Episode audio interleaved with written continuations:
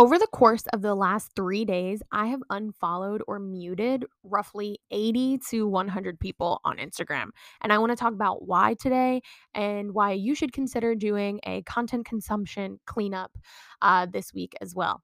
So, thank you so much for tuning in. My name is Isabella Sanchez Castañeda, or you may know me as Isa, and this is my podcast to document the process of becoming the business owner, entrepreneur that I know I can be, and building my business, Isa Media Inc. So I appreciate you tuning in. I know I missed an episode yesterday, but um, I will definitely be updating you on how I create a more sustainable schedule with this podcast and what things might look like. Uh, but you'll always be the first to know. So don't worry. Um, so I want to talk about why I unfollowed so many people and how I've been feeling just about like content consumption in general. And then maybe a couple things that you can consider um, in case you are feeling this urge to um, reevaluate as well. So, as I mentioned in previous episodes, I uh, took a two week break off in December of mostly Instagram. I was still consuming content on um, TikTok. I also took a break from YouTube and a couple other things. And honestly, should that break have been longer, for sure, um, I think I would have benefited from even more time. Um, I did get my creative like juices flowing again, which is how this podcast was born. Um, but I definitely um came back to the platform to Instagram reevaluating like okay what do I want this experience to look like? How do I want to create and show up on this platform? And how do I want to consume? And so um, I noticed that in the past like week or so, as I've been scrolling through Instagram again, uh, certain messages no longer align, certain people, certain posts just don't feel good to me anymore. And a huge disclaimer for this episode is that it's nothing against those creators.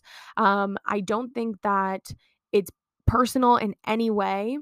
Um, I just think that we all have the right to create the experience on these platforms that we want to be having. And you can unfollow or mute someone at your will like you don't have to um you don't owe anyone a follow you don't have to follow them just because they put out content right if it's not content that's valuable or um worth the 10 15 seconds or two three minutes that you spend looking at it um that's up to your discretion right so it's nothing personal against these accounts that I unfollowed, but um, it was just important for me to kind of clear that space um, on my feed um, in order to appreciate the content that I do see and in order to um, avoid another like bout of burnout and kind of frustration with the platform.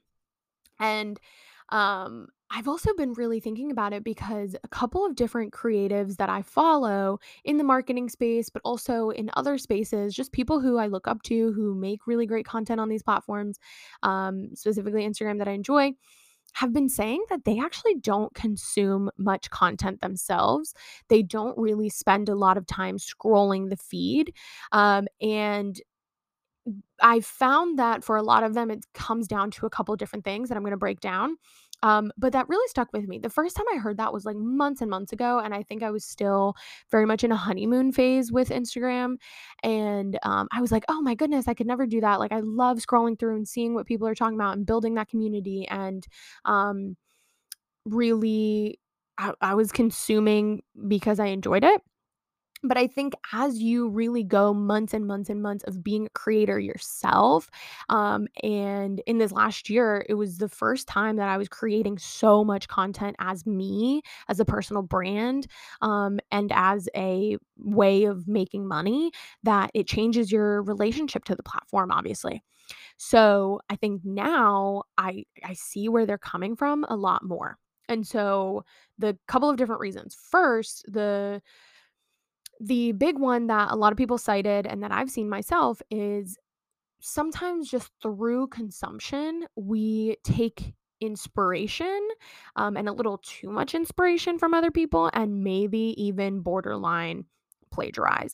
And this is especially true right now. I think it's really clear on like a platform like TikTok, but you start to adapt um, and adopt people's um, mannerisms or way of speaking or you know, way of presenting ideas in carousels or ways of um doing a caption just because like that's what you see as popular and that's what you see as working and so you take those as best practices maybe not realizing that they were original to someone and I have a whole episode planned on like my thoughts on originality that's like a whole side note but um whether you are conscious or not about it you oftentimes will copy someone um without ever um you will sometimes copy someone without ever realizing it and that can be really detrimental to um, your creativity and obviously detrimental to them because you're not giving them credit all this stuff.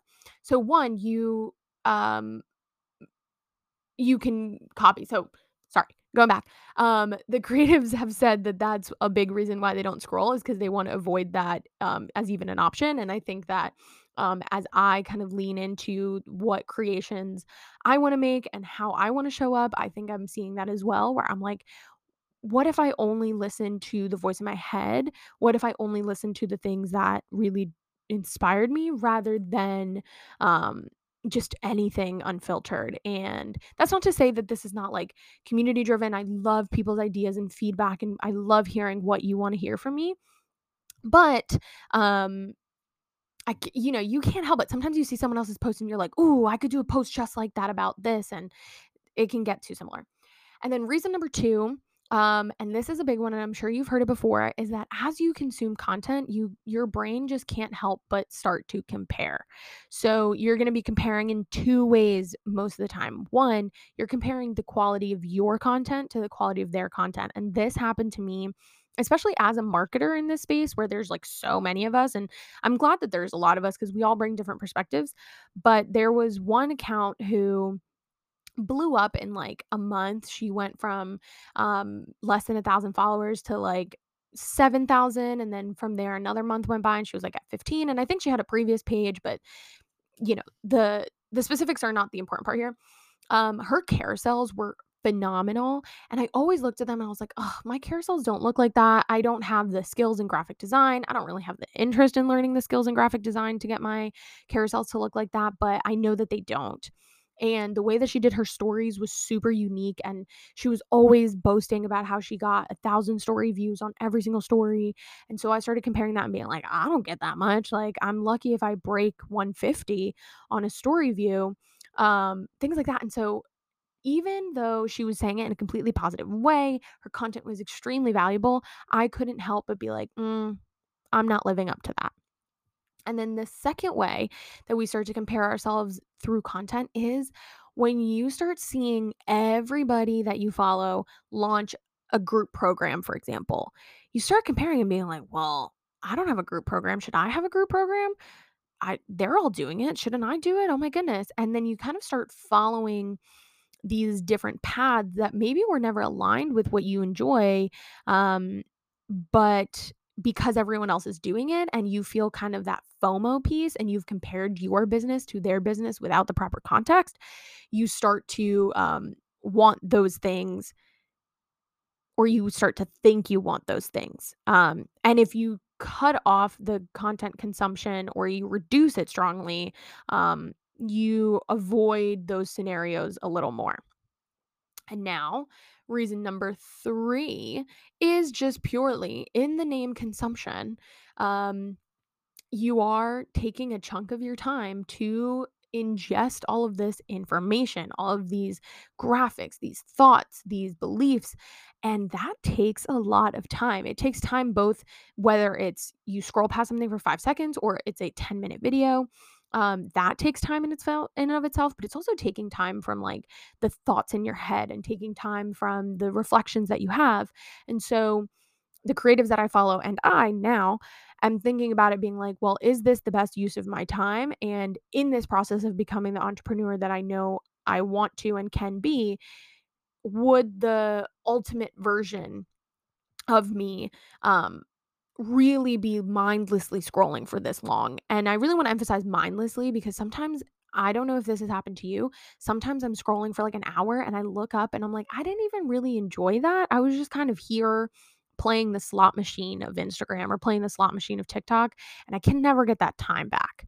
Um And I don't mean like in the sake of productivity, but I could have for that hour, I could have taken a nap. I could have read a book. I could have gone on a walk. I could have maybe listened to a podcast that was the same hour long, but it, gave me more meat in terms of the consumption. So, um, those are the different things that I'm taking into consideration, and they were definitely swirling around my head as I chose to mute and unfollow people this weekend. I hope that you take the time to look through the people that you um, consume content from, even if that's me. Like, no hard feelings if you decide that the podcast or the Instagram is not aligning with you in this moment that you're in. Um, I would much rather you um, choose to create the content experience that you want. Um, and as I do all of this, I'm I'm just looking at it from a positive uh, standpoint of like I'm clearing space in my head, clearing space in my day to really put forth the things that light me up and not allow the the like fear of missing out, not allow the um different trends and different like micro trends influence the way I say things like what would I say if what I um I love this question actually. What would I say and what would I do if I knew that it would be successful on whatever platform that I put it on, um, rather than trying to mold myself into what the algorithm wants. Um, and I think I'm much more able to reflect on that question and dive into that question if I'm being conscious about my consumption and not just following people blindly. Um, but, um, I'll keep talking about my my relationship to content and and what I choose to, um, listen to and everything like that. Um, I'm sure you've heard the I'm sure you've heard the quote before or your parents have told you it before, but you are the, um, combination, amalgamation of the 5 people you spend the most time with, and nowadays, especially in the times of the pandemic, we're not spending that much time specifically with 5 people. I think we're fragmenting, like, a bunch of different things that get into our ears, whether it's podcasts, audiobooks, regular books, content on the eh, on the internet, like movies, all these things, like, each little bit of those things has an influence on us, positive or negative, and when we take back the control from those platforms and we allow ourselves to really um, create a positive, beneficial experience, we're going to be so much better off for it. So, let me know what your thoughts are, how you're approaching content uh, consumption specifically in this new year. I would love to hear what you're thinking at Isa Media Inc. on Instagram or at It's Isabella Sanchez on TikTok. Um, thank you so, so, so much for tuning in. I so appreciate it, especially um, the couple of you who I know tune in every day. So, um, I will see you next time. I will try not to miss another episode anytime soon. Thank you.